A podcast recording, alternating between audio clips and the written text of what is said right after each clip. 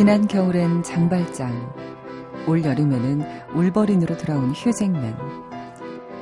그는 전 세계적으로 사랑받고 있는 유명 배우지만 그의 아들은 아빠가 유명 배우이기보다는 그저 평범한 아빠이기를 원한다고 합니다. 그러던 어느 날 휴잭맨은 아주 우연히 아들이 좋아하는 여자아이에게 이런 말을 하는 걸 듣게 되죠.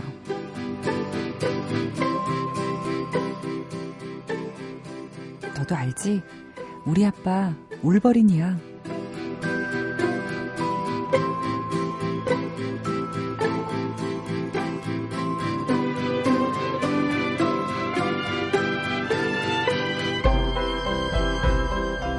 손정은의 영화는 영화다. 안녕하세요. 손정은입니다. 가장 중요한 순간을 위해 숨겨놨던 아들의 비장의 무기. 그건 바로 아빠였네요.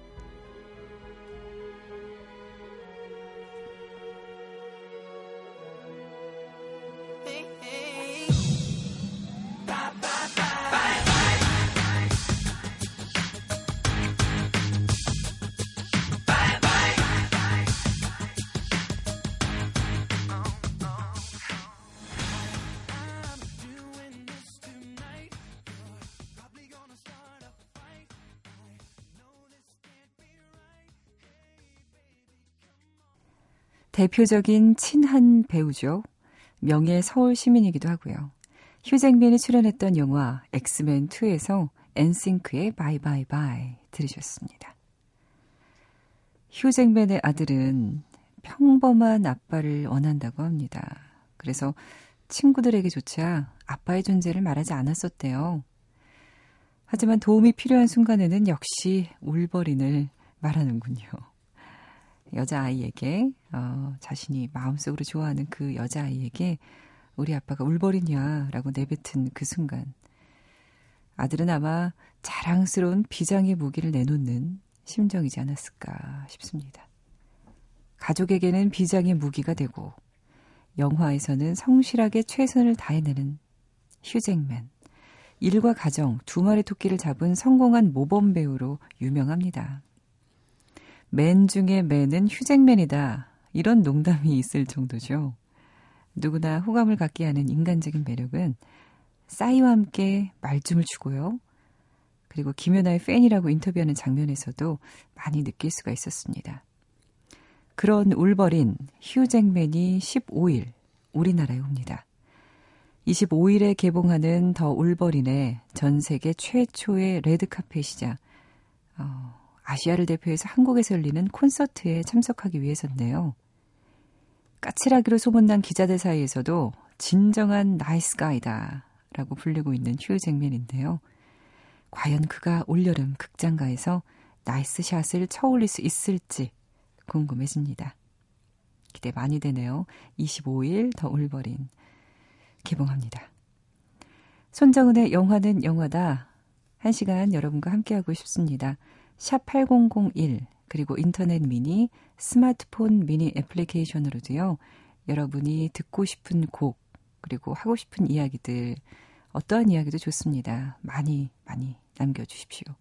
듣다가 감상평도 좋고 저에게 하고 싶은 얘기도 좋고 저희 홍PD나 작가들에게 하고 싶은 이야기도 좋고 칭찬과 비판 다 좋습니다.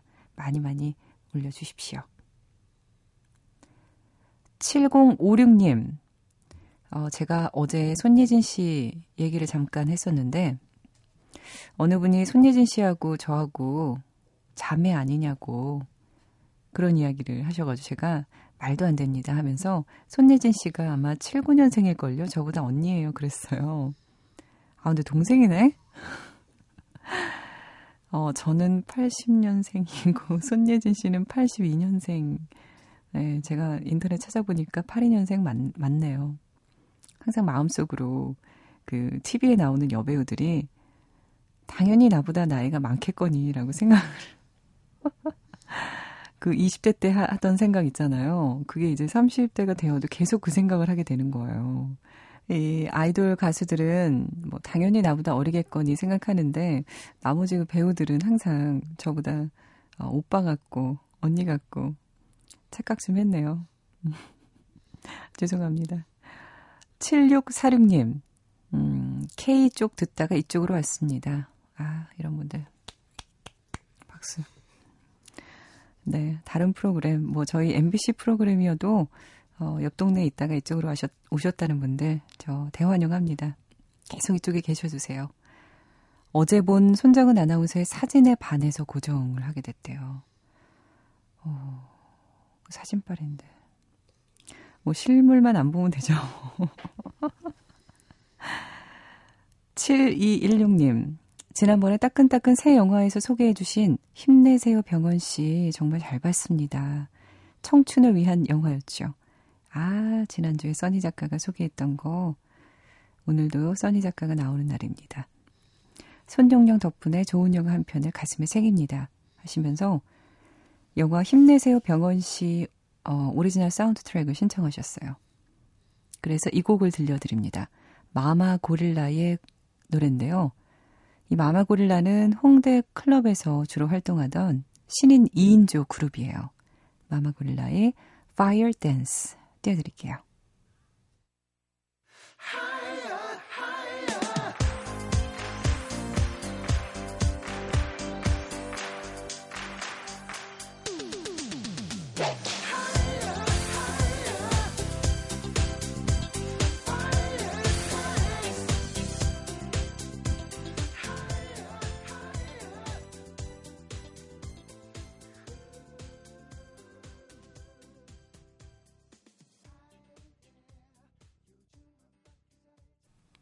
지난주에 써니 작가 나왔을 때도 이 곡 들었었는데 들을 때마다 참 신나네요. 마마 고릴라의 Fire Dance. 이 영화의 그 장면들 고군분투하는 남자들의 그 장면들이 나올 때 이 음악이 흐른다고 참 잘 어울린다는 얘기 해주셨었습니다. 힘내세요 병헌 씨 중에서 들었어요. 음, 이 병헌 씨는 배우 이병헌 씨 아닙니다. 어, 이 독립영화의 감독이 이병헌 씨거든요. 이병헌 씨가 감독으로 데뷔하기 위해서 고군분투하는 이야기를 아주 재미있게 담아낸 영화입니다. 송동은 씨도 이 영화 이야기 해주셨어요. 써니 작가가 재밌다고 해주셔서 꼭 봐야지 생각했던 영화 힘내세요 병헌 씨. 아, 어느 정도 예상은 했지만 역시나 집 근처 가까운 영화관에서는 하질 않네요. 그래도 한때 열심히 시네큐브나 스폰지하우스 찾아다니면서 독립영화에 빠져있던 걸 추억하며 내일은 영화 보러 가야겠어요. 영화 써니 작가님 믿고 봅니다. 음, 믿음이 상당하시군요. 오늘 또 영화를 추천해 주실 테니까 귀 기울여서 들어보시고요. 개봉되면 꼭 보십시오.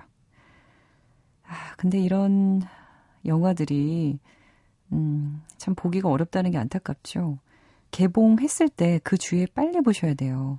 그 다음 주만 돼도 벌써 막을 내려버리고 어, 안타까운 일이긴 하지만 여러분께서 찾아보시려면 또 그렇게 좀 부지런을 떨으셔야겠습니다. 영화 월플라워에서 오리지널 사운드 트랙 아무거나 틀어주세요 하셔서요. 더 샘플즈의 곡을 골라봤습니다. 1987년 미국 콜로라도주에서 결성된 5인조 밴드예요. The Samples의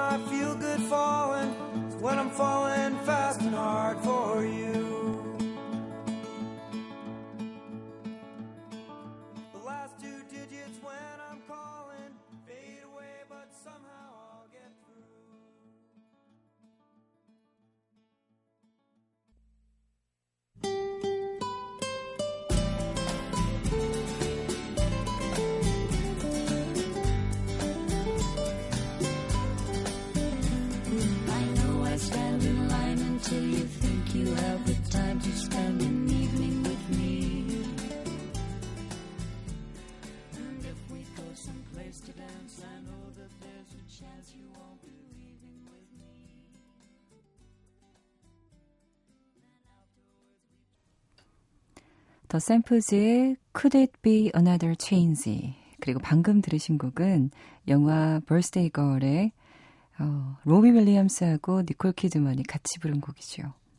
Something Stupid 들려드렸습니다. 어, Birthday Girl에서 니콜 키드만이 러시아에서 미국으로 건너온 여자 역할을 맡았었습니다. 그리고 노래도 이렇게 직접 불렀죠. 이 곡은 8545님이 신청하셨어요. 안녕하세요, 정은님. 서영호, 신기정입니다. 베트남 출장 중인데요. 라디오 진행하시네요. 한국에서도 열혈 청취자 되겠습니다. 화이팅 하세요. 하시면서 영화 음악 Something Stupid 신청하셨고요. 해외에서 열심히 듣고 있는 저희 이름 공중파 태워주세요 하셨네요. 공중파 태워달란 말은 이런 표현은 처음 들어봐요. 아무튼 반갑습니다. 해외에서 보내주신 분들 제가 어, 하나하나 챙겨서 꼭 보내드리려고 합니다. 문자로 또 미니로 어느 나라에 있습니다. 어떤 일 하고 있습니다. 지금 몇 시인데 잘 듣고 있습니다. 이런 거 남겨주십시오. 0120님, 음, 그제 저희가 추억의 시그널 뮤직도 들려드리고, 그리고 역대 영화는 영화다. 아니죠. 그 전에는 영화 음악이었죠. 영화 음악 DJ들을 1대서부터 지금 저까지 한번 성함을 한 분 한분 불러드린 적이 있었어요. 여러분께서 정말 좋았다는 의견들을 남겨주셨네요. 추억이 새록새록 당장이라도 정은임 아나운서의 목소리가 들릴 듯 합니다. 0029님도, 아, 오늘 방송 정말 좋네요 하시면서 옛날 생각나고, 정은임 아나운서는 영화인들도 사랑한 분이셨죠. 많은 분들이 안타까워하고 아까워했던 기억이 문득 나네요. 이렇게 역대 영음지기들 잠깐이나마 돌아보는 이 기회가 괜히 감동적이기까지 하네요 하셨어요. 그렇죠. 이 감동 다시 한번 느끼려고 저희가 그런 시간 마련했었습니다. 정은임의 영화 음악, 이 소리를, 라디오에서 흘러나오는 이 소리를 영화로 볼 수 있는 기회가 생겼습니다. 청춘의 호우 시절을 담은 경복 시사회에 여러분을 초대하려고 합니다. 청취자 시사회 준비했는데요. 홈페이지 들어오셔서 시사회 게시판 아래에 덧글로 신청해 주시기 바랍니다. 7월 10일 수요일 저녁 8시 30분이에요. 이 영화 속에서 추억의 정은임 아나운서의 목소리를 다시 한번 들으실 수가 있습니다. 꼭 댓글로 신청해 주십시오.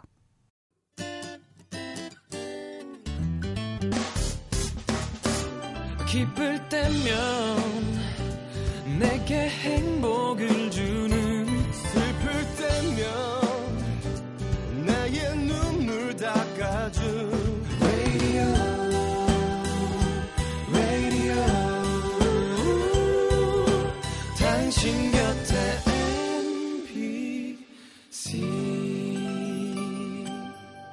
MBC 라디오는 미니와 푹 튜닝 어플리케이션을 통해 모든 스마트 기기와 PC에서 청취가 가능하며 팟캐스트로 다시 들으실 수도 있습니다.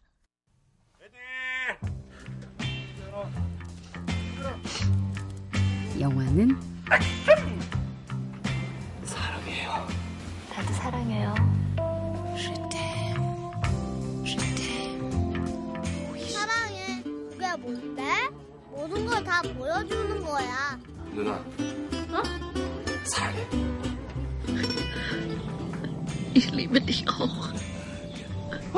장군님, 장군님을 사랑합니다.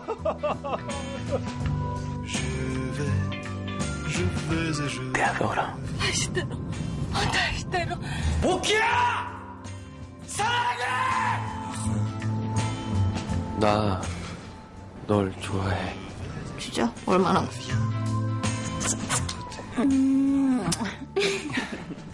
컷!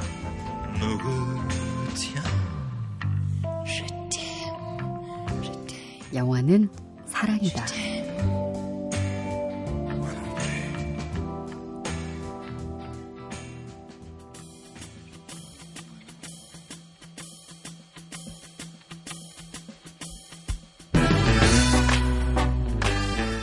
써니의 따끈따끈 새 영화.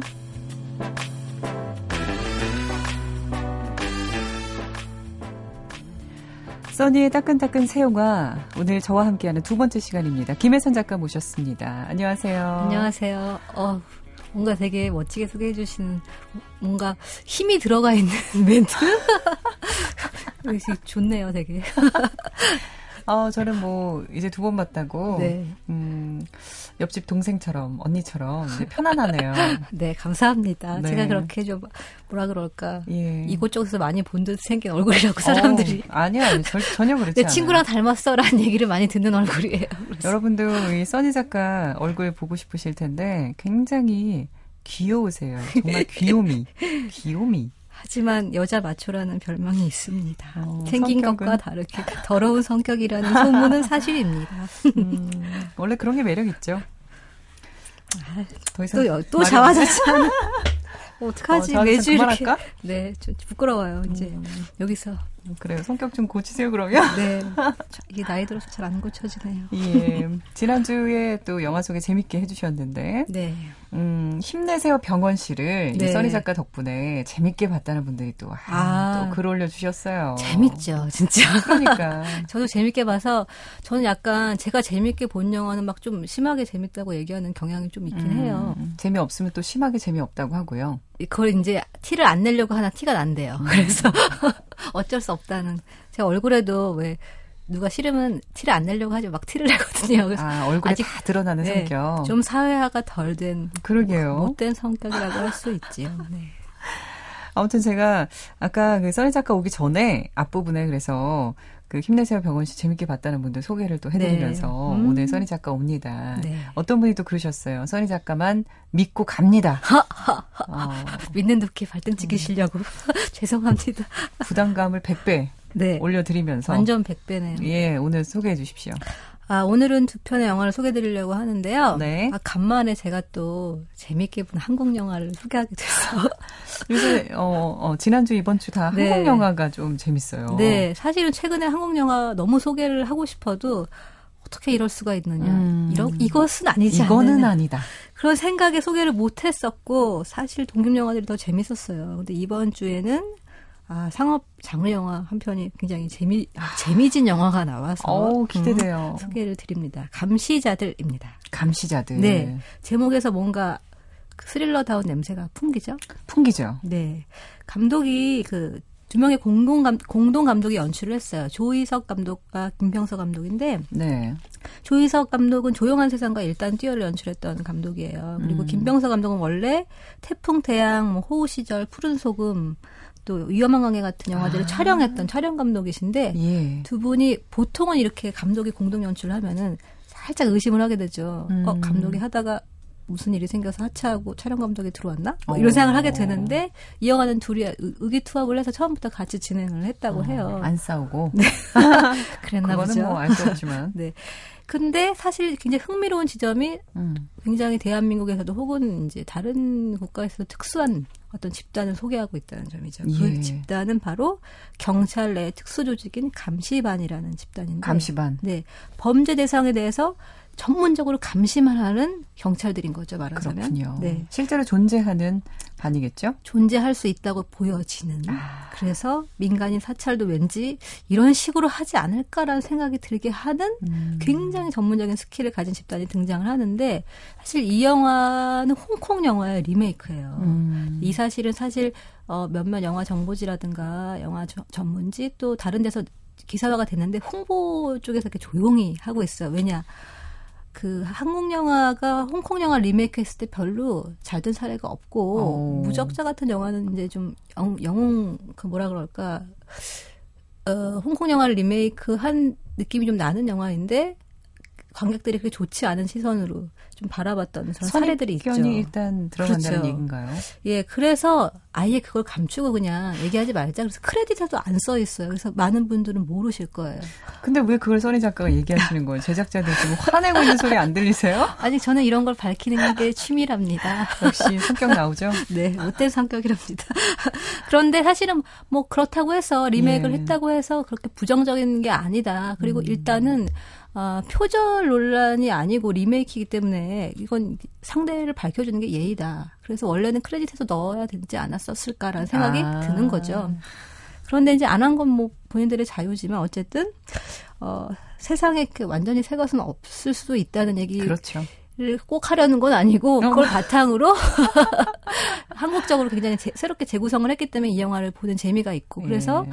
어, 원작을 혹시 보게 되면 두 편을 재밌게 또 감상하실 수 있으니까 비교해서 아, 미리 말- 원작도 보셨나요? 전 못 봤어요. 어. 근데 상당히 재밌는 영화라는 얘기가 있는 게 이게 그 천공의 눈, 그러니까 The Eye of the Sky란 The Eye in the Sky라는 홍콩 영화의 예. 리메이크인데 이 영화가 원래 젊은 여형사의 성장담이래요. 아, 여형사에. 네. 근데 이거를 이제 리메이크를 하기로 해서 그 범죄 조직을 쫓는 감시반이라는 기본 틀을 가져와서 음, 그 한국적인 캐릭터와 상황을 만든 거죠. 그렇군요. 네.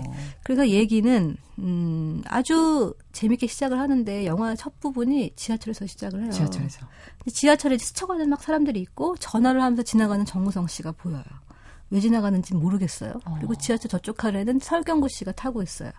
그 맞은편에는 황, 어, 한유주 씨가 서 있는데 뭔가 설경구 씨를 감시하는 듯한 그런 느낌이죠. 음. 이들의 관계가 대체 뭘까? 조금 지나면 윤곽이 드러나는데 사실은 이 한효주 씨가 연기하는 하윤주라는 여자는 감시반에 지금 그 들어가기 위해서 신입으로 테스트를 받고 있는 과정이고 어, 한마디로 인턴이네요. 네, 그녀를 테스트하고 있는 게 설경구 씨가 맡은 황반장이라는 역할이고 어. 사실 정우성 씨가 맡은 역할은 그날 어딘가에서 무- 은행 강도 범죄를 저지르기 위해서 이를 꾸미고 있는 범죄 조직의 리더였던 거죠. 와. 근데 그런 식으로 전혀 연관성이 없어 보이는 것 같은 세 사람을 한 공간에 밀어넣고 영화가 시작이 돼요. 아, 그러니까 처음부터 재밌다는 얘기네요, 결론은. 그렇죠. 나- 예. 좀 쫀쫀하고 약간 쫄깃쫄깃한 느낌으로 이제 계속 영화가 그 이어지는 거죠. 그러면서 그 재밌는 것은 이 집단에 대한 어떤 얘기가 나오는데 이 감시반이라는 집단이 굉장히 specialist로 보여지게 영화가 설정이 되어 있어요. 사실은 어떻게 보면 좀 위험한 물타기일 수도 있는, 있는데 음. 영화에 등장하는 이 감시반의 작업이 어마어마하거든요. 제일 중요한 수단은 이 대한민국 서울에 어디에도 다 있는 CCTV. 아, 그리고 누구나 다 쓰고 있는 그러니까 누구나는 아니지만 많은 사람들이 쓰고 있는 스마트폰. 어, 이 휴대전화. 두이 두 가지를 통해서 휴대전화를 통해서 정말 많은 사람들의 일거수일투족을 감시할 수 있는데 이것을 범죄 수사의 사- 그 수단으로 쓰느냐 아니면 이게 삐끗하면 민간인 사찰이 될 수 있는데 이 조직은 그것을 범죄 수사의 가장 치밀한 방법으로 사용하고 있다라는 아, 가지를. 네, 설정인 거죠. 지금 그래서 여기서 사실 잘못해서 영화가 물타기를 잘못하면 음. 지금 민간인 사찰 옹호하는 거야 이렇게 된다는 거야라는 불쾌감을 줄 수가 있는데 영화가 그런 불쾌감을 좀 안 줘요. 안 줬겠죠. 예, 들 주고 살, 거기를 살짝 지나가는 면이 있기 때문에 이 영화가 장르적으로 재미가 좀 있는 거죠. 아. 그리고 이 감시반이라는 이 집단 자체가 좀 공개되지 않은 specialist의 집단인데 재미있는 것은 그 설경구 씨가 연기하는 황 반장의 캐릭터가 굉장히 섬세하고 멋진 리더예요. 예. 아날로그적인 사람이지만 그 자기가 그 팀원들을 굉장히 잘 아우르는 그리고 거기서 성장하게 되는 한효주 씨가 맡은 여자의 캐릭터는 여성이지만 그러니까 멜로라인에도 누군가 엮이거나 아니면 감성적으로 뭐 그 팀의 무슨 뭐 분위기를 좋게 하거나 이런 게 아니라 실제로 실력이 있고 뛰어난 감각과 재능을 지닌 감시반 요원이에요. 네. 게다가 판세를 읽을 수 있는 능력이 있어요. 그러니까 이 황반장이 그런 신입을 보고 그 능력을 키워주게 되는 거죠. 예. 그러니까 그런 식으로 굉장히 어떤 지- 뭐라 그럴까 질척질척한 감정 놀이 같은 게 전혀 없고 이 사람들 여기 와서 정말 열심히 일하는 거예요. 일만 하고 스피디하게 막 가는 거죠. 그렇죠. 그리고 범죄 조직과 두뇌 싸움을 하면서 그들을 쫓는데 그 범죄 조직의 정우성 씨가 맡은 이제 리더 제임스라는 리더가 또 굉장히 냉혹해요. 근데 이 캐릭터가 또 그는 어떻게 하여 이렇게 냉혹한 캐릭터가 되었는가, 뭐 사연이 어떻게 이런 거 하나도 없어요. 아. 그리고 그냥 그 범죄를 저지르기 위해서 여러 가지 치밀한 계획을 세우는데 만약 계획이 틀어질 경우 굉장히 잔인하게 사람들을 살해하죠. 근데 이런 것들이 얘가 왜 이런 과거가 있었나 이런 구구절절한 설명이 없어요. 근데 이게 한편으로는 굉장히 불친절해. 어떻게 그렇게 설명이 없을 수가 있어? 라고 할 수도 있지만 그런 거 필요가 없는 거죠. 음. 그냥 액션과 그 캐릭터만으로 막 부딪히면서 시원하게 그막 질주하면서 가는 거예요. 마음에 드네요. 네. 그러다 보니까 잔재미 이런 게 아니라 정말로 그 집단의 어떤 그 프로페셔널들이 갖고 있는 그 스킬과 그다음에 동지애 그리고 이 범죄 조직과의 치밀한 어떤 그런 작전 그 교환 거기다가 예를 들면 드라마 이런 거 있잖아요. 왜 알고 보니 그 내부에 적이 있었다더라. 음, 음. 이런 반전, 이런 반전을 함부로 사용하면 사람들이 요즘 그런 사례, 사례가 너무 많으니까 좀 피곤했다는 네, 거를 식상해하죠. 예, 이 영화가 좀 알고 있는 거죠. 그래서 어. 그런 쓸데없는 반전 필요 없고 액션과 액션을 부딪히고 캐릭터와 캐릭터를 부딪히면서 범죄를 쫓아간다. 네. 그래서 굉장히 스피디하고 쫄깃쫄깃한 김장감이 영화에 계속 있어요. 예. 정우성 씨가 악역을 맡은 게 어, 제 기억으로는 거의 처음인 것 같은데. 예, 뭐 보도되기로는 생애 최초 뭐 이렇게 나오고 있는데 네. 아마 맞을 거예요. 예, 근데 어떤 어땠나요? 저는 그게 제일 궁금하거든요. 지금 안 나오고 있어요. 그게. 원래 정우성 씨가 굉장히 멋진 캐릭터잖아요. 멋있죠. 그래서 악역을 해도 멋있을 수 있다는 걸 역시 이번에 정말 증명을 잘해줬는데 이렇게 멋진 캐릭터로 또 사실 좀 대사가 적어요. 근데 이렇게 말없이 눈빛이군요. 눈빛으로 연기하는 게 음. 정말 이렇게 어울릴 수가. 그래서 사람들이 정우성의 새로운 모습을 봤다는 얘기를 이 영화를 오. 통해서 이제 많이 하는 거죠. 그리고 한효주 씨도 사실 너무 연약한 캐릭터여서 이런 역할이 가능할까 저는 의구심이 들었거든요. 굉장히 그러니까는 그 기억력이나 어떤 지각 능력이 뛰어난 요원으로 등장을 하는데 보이시한 매력이 있어요. 근데 확실히 그런 매력이 어울리더라고요. 어울려요. 네, 연기를 잘하는데 액션도 돼서 앞으로 좀 대성하지 않을까라는 생각이 들어요. 야, 지금도 써니 작가가 뭐- 그렇게 얘기하면 뭐 네. 거의 현실로 된다고 봐야 되는 거 아닌가요? 아, 지금도 톱스타죠. 내가 왜 이러지? 아, 그러면은 뭐 네, 좋습니다. 이 얘기죠. 영화는 정우성과 한효주의 재발견이다. 아, 그리고 저는 설경구 씨 캐릭터가 정말 좋아요. 성경우 씨는 또 워낙에 또 이미 네. 배우로서 아니 사실은 설경구 씨가 요즘 좀 여러 가지로 호감 있는 이미지는 아니셨는데 음. 사실 그렇다고 해서 이 영화의 설경구라는 설경구 씨가 하는 캐릭터를 놓치는 건 굉장히 아깝다는 생각이 들어요. 그러니까 그 10년 동안 공공의적의 강철중 캐릭터에 갇혀 있어서 무슨 얘기만 하면 강철중 대사하듯이 막 영화에서 그런 모습이 있었는데 여기서 굉장히 부드러운 카리스마를 야, 보여주거든요. 이거는 또 설경구의 재발견이나 네. 설경구의 발판을 마련했다. 네, 새로운 설경구 씨의 모습을 볼 수 있는데 마지막에 살짝 강철중이 나오긴 해요. 근데 아, 그게 나오긴 나오더라고요. 근데 그래도 뭐 써니 작가는 아는 거지. 네. 전반적으로는 네. 굉장히 멋진 캐릭터입니다. 네, 즐겁게 볼 수 있다는 얘기입니다. 이게 사실 오늘 이제 12시가 넘었으니까 어제 개봉한 거, 한 거거든요. 네, 그렇죠. 어제 뭐 보신 분들도 계실 테고, 뭐 오늘부터 이제 본격적일 텐데, 써니 작가 얘기 듣고 많이 보겠습니다. 여러분 보시고 또 샵8001 또는 미니로 어땠는지 남겨주십시오. 아, 이 감시자들이요, 음악을 들어보고 싶은데, 아직 음원 출시가 안 됐어요. 네, 아, 그래서, 아쉽네요, 진짜. 음, 그래서 어, 인상적인 눈빛 연기를 보여준 정우성 씨가 나왔던 비트 잊을 수 없죠. 이 비트에서 비틀즈의 Be 이 곡을 들려드릴게요.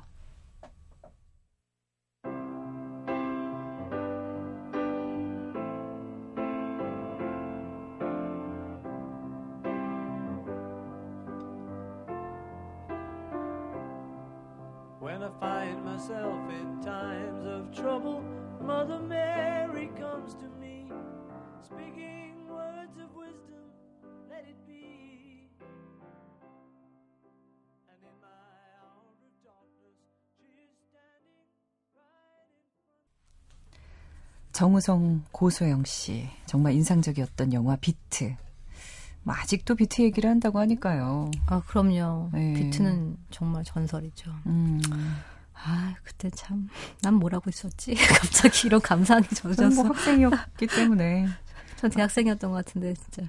어, 아무튼 정우성 씨가 무릎팍 나와서 네. 아직도 사람들이 비트 얘기만 한다 음. 이러면서 약간 아, 그때의 그 멋, 멋을 잊을 수가 없어서 그랬을 텐데요. 맞아요. 그 영화 자체도 음. 굉장히 멋있는 영화였잖아요. 네, 힘, 그폼 잡는 영화죠. 폼자 맞아요. 폼생폼사 네. 영화였죠. 근데 사실 이 감시자들도 폼이 나요. 그래서 악역인데 굉장히 멋있어서. 야, 그럼 음. 비트 이후로 정말 또 이제 한 10년 갈 만한 그런 캐릭터 하나 아니, 나오는 건가요?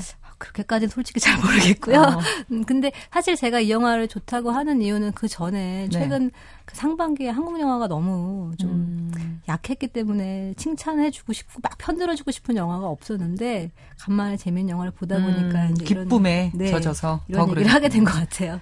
그 사실 그 영화 속에 나오는 감시반들이 디지털 그 기기를 가지고 감시를 하지만 실제로 용의자를 쫓을 때는 아날로그 방식으로 쫓아요. 그래서 네. 어. 그 용의자의 그 일거수일투족을 감시하지만 따라다니면서 실제로 명동, 청계천 그리고 뭐 테헤란로에서 영화가 촬영이 막 되거든요.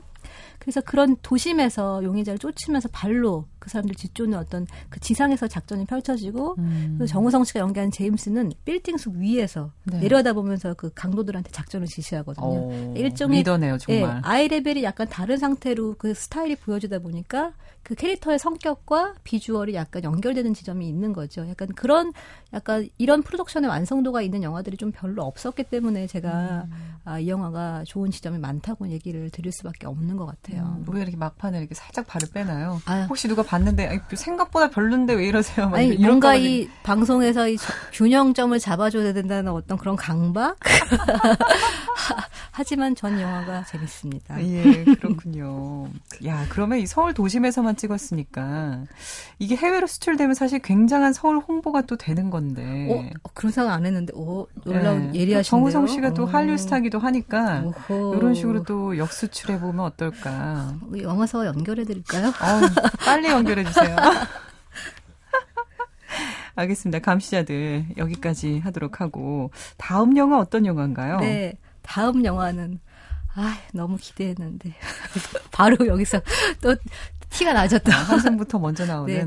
아, 기대하신 분들 많았을 거예요. 캐리비안의 해적의 시리즈의 콤비죠. 네. 보어 바번스키 감독과 영원한 잭 스페로우 선장, captain 스페로우, 조니 뎁이 예.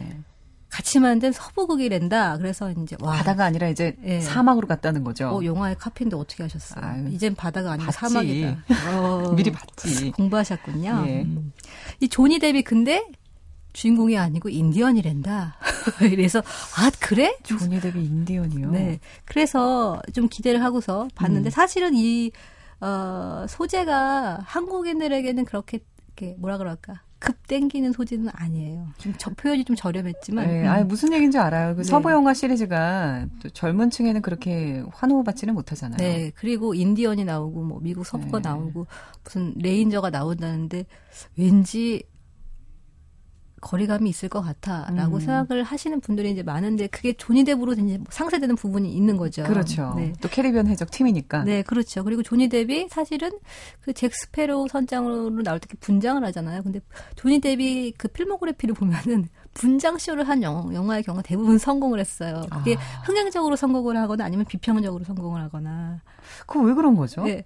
그러니까 민낯보다는 약간 화장빨이 더 어, 이런 어울리는, 뭐- 어울리는 그런 캐릭터? 아, 뭐 가위손부터 생각나니까 사실. 네, 그렇죠. 가위손에 이렇게 또- 분장을 해주고. 네. 얼굴이 그리고 이제 뭐 그 찰리와 초콜릿 공장 같은 경우도 뭐 흥행 얘기보다는 그 특이한 캐릭터를 누가 조니 뎁 아니면 소화, 소화하겠느냐 이런 평가를 받을 수 있잖아요. 네. 허연 얼굴은 얼굴 하고 단발머리 하고 나와가지고 그런 것처럼 이번에는 막 머리에 새를 뒤집어 쓰고 얼굴에 이렇게 막 얼굴은 어떻게 되나요? 숯검정에 하얗게 그 인디언 특유의 분장을 하고 이렇게 나오는데 사실은 아. 약간 잭 스페로우 선장 같아요. 예. 잭 스페로우 선장이 그냥 약간 옷만 바꿔 입고 나온 느낌이 살짝 들긴 하죠. 그래서 실망하시는 분도 있는데 어, 조니 뎁의 그 슬랩스틱 연기는 역시 재밌어서 조니 뎁이 많이 웃겨주는 부분이 있긴 슬랩스틱 합니다. 연기요? 네, 약간 무표정하게 음, 표- 하거나 아니면 표정을 살짝 웃기거나 아. 엉뚱한 행동을 보인다거나 어. 그래서 그 조니 뎁이 코미디에 굉장한 어떤 재능이 있다는 사실을 우리는 캐, 캐리비안의 해적에서 일찌감치 간파를 했고 그의 매력을 알았는데 그걸 좀 더 재활용해 보자라고 아. 기획된 게 바로 론 레인저인 거죠. 음, 아무래도 조니 뎁이 그런 장점을 갖고 있나 봐요. 그런 네. 캐릭터들을. 그래서 사람들이 굉장히 질, 알게 모르게 좀 이렇게 엇박자로 웃기는 지점이 있어요. 음. 그런데 이 론 레인저의 주인공은 사실 어 아미 해머라는 배우예요. 아마 소셜 네트워크라는 영화를 보셨으면 거기에 나오는 왜 그 부잣집 쌍둥이 형제 기억나실 거예요. 음. 주인공한테 소송 거는 예. 그 이제 그 아미 해머라는 배우가 론 레인저라는 타이틀롤을 맡았는데 저는 조니 뎁이 네. 그 역할일 줄 알았거든요. 네. 론 레인저. 조니 뎁은 그 론 레인저와 콤비로 활약하는 인디언 톤토라는 배역이에요. 인디언으로 나오네요. 네. 그 영화는 약간 액자식 구조를 가지고 있어서 그 오래된 그 박물 인디언 박물관을 찾은 한 꼬마가 네. 이렇게 야만인이라고 써 있는 약간 그런 그 관람석에 가가지고 네. 인디언을 이렇게 봤는데 그 인디언이 눈을 뜨고 자기한테 말을 거는 거예요. 약간 마치 박물관이 살아있다처럼. 어. 그래서 그 이- 둘이 얘기를 하다 보니 론 레인저의 전설에 대한 얘기가 막 나온 거죠. 그래서 론 레인저가 누구냐. 뭐 예로부터 그 미국 사람들한테 굉장히 유명했던 캐릭터고 사실은 이 론 레인저는 1933년에 미국에서 라디오 드라마에서 나왔던 캐릭터예요. 그러니까 서부의 영웅 캐릭터인데 어, 그 뒤로 이제 TV로도 만, TV 시리즈도 만들어지고 애니메이션으로도 만들어지고 그러다가 극장 어, 영화로 만들어지고. 예. 그러니까 론레인저가 나온 지 한 80년이 된 거죠. 와. 그래서 사실은 지금 이 조니 뎁이 나온 론레인저는 80년 만에 태, 태어난 reboot 론 레인저인 거예요, 아, 말하자면. 그렇군요. 네, 마치 배트맨이 새로 나오고 슈퍼맨이 새로 나오듯이. 어. 이제 하다 하다 못해 슈퍼히어로를 파다 파다가 론 레인저까지 나온 그린 거예요? 호넷과 슈퍼맨에게 영향을 줬다는 론 레인저까지 이제 서부극까지 간 거죠. 그래서 이제 그 여- 얘기는 그 지방 검사였던 존이라는 캐릭터가 고향 텍사스에 돌아와서 그 인디언들을 많이 죽이는 어떤 악당이 있어요. 부치 케빈디시라는 이 부치를 잡으려고 하다가 자기 형이 부치한테 살해를 당하죠. 습격을 받아서 그 자리에 같이 있던 이 주인공도 죽을 뻔했는데 음. 이 아주 미스테리한 그 성격과 존재감을 지닌 이 조니 뎁이 연기하는 인디언 톤토가 구해준 거예요. 어. 그래서 둘이 같이 나름 각자 그 사연이 있어서 이 악당과 악당을 배우를 향해 복수를 하자. 그리고 어. 이 세상의 정의를 실현하자. 그래서 복수극이 막 이제 예. 뭐 사막 위에서 펼쳐지는 거겠죠. 그렇죠. 그래서 이제 이 존이 가- 검은 마스크를 쓰고 하얀 모자를 쓰고 그리고 하얗게 그 생기는 말을 타고 응. 인디언과 함께 등장해서 이제 일을 해결한다. 이런 어.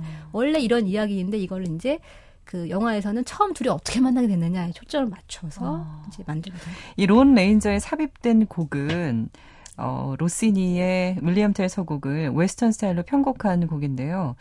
아주 인상적으로 나왔어요. 근데 이게 요 곡도 샘플링만 나온 상태예요. 그래서 저희가 지금 못 들려드리네요. 그래서 오리지널로 들려드리겠습니다. 로시니의 윌리엄 텔 서곡 중 피날레 부분을요. 유젠 오만디 필라델피 오케스트라의 연주로 들을게요.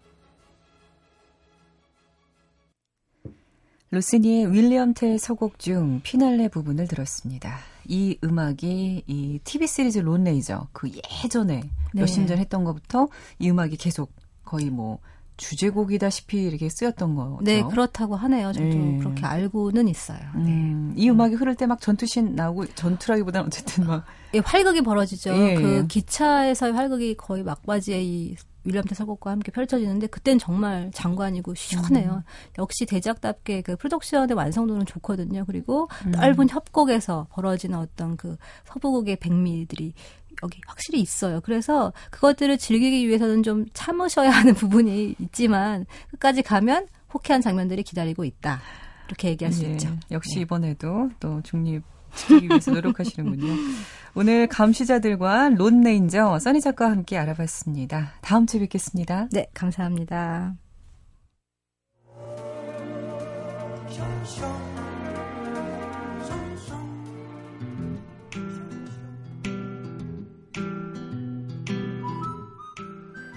매일 이 시간에 만나는 시네필 퀴즈 시간입니다. 정답 맞추신 분들은요. 기술을 미학으로 끌어올린 영화 예술가의 인터뷰집이죠. 책 우리 시대 영화 장인 10분께 선물로 드립니다. 어제 문제가 월드워지에서 좀비 바이러스가 처음 창궐한 나라는 이었어요. 정답은 대한민국이었습니다. 우리나라가 그렇게 나오죠. 오늘 퀴즈는요, 지금 흘러나오는 이 곡, 이 오늘 마지막 곡이 될 이 노래는 어느 영화에 삽입되었을까요? 가 문제가 되겠습니다. 정답 아시는 분들은요, 샵 8001로 보내주십시오. 샵 8001. 인터넷 미니를 올리지 마시고요. 샵 8001로 보내주시기 바랍니다. 오늘 마지막 곡, 박중훈의 비와 당신 들으면서 저 인사드릴게요. Love is all around. 사랑한 것도 잊혀가네요. 조용하게. 알 수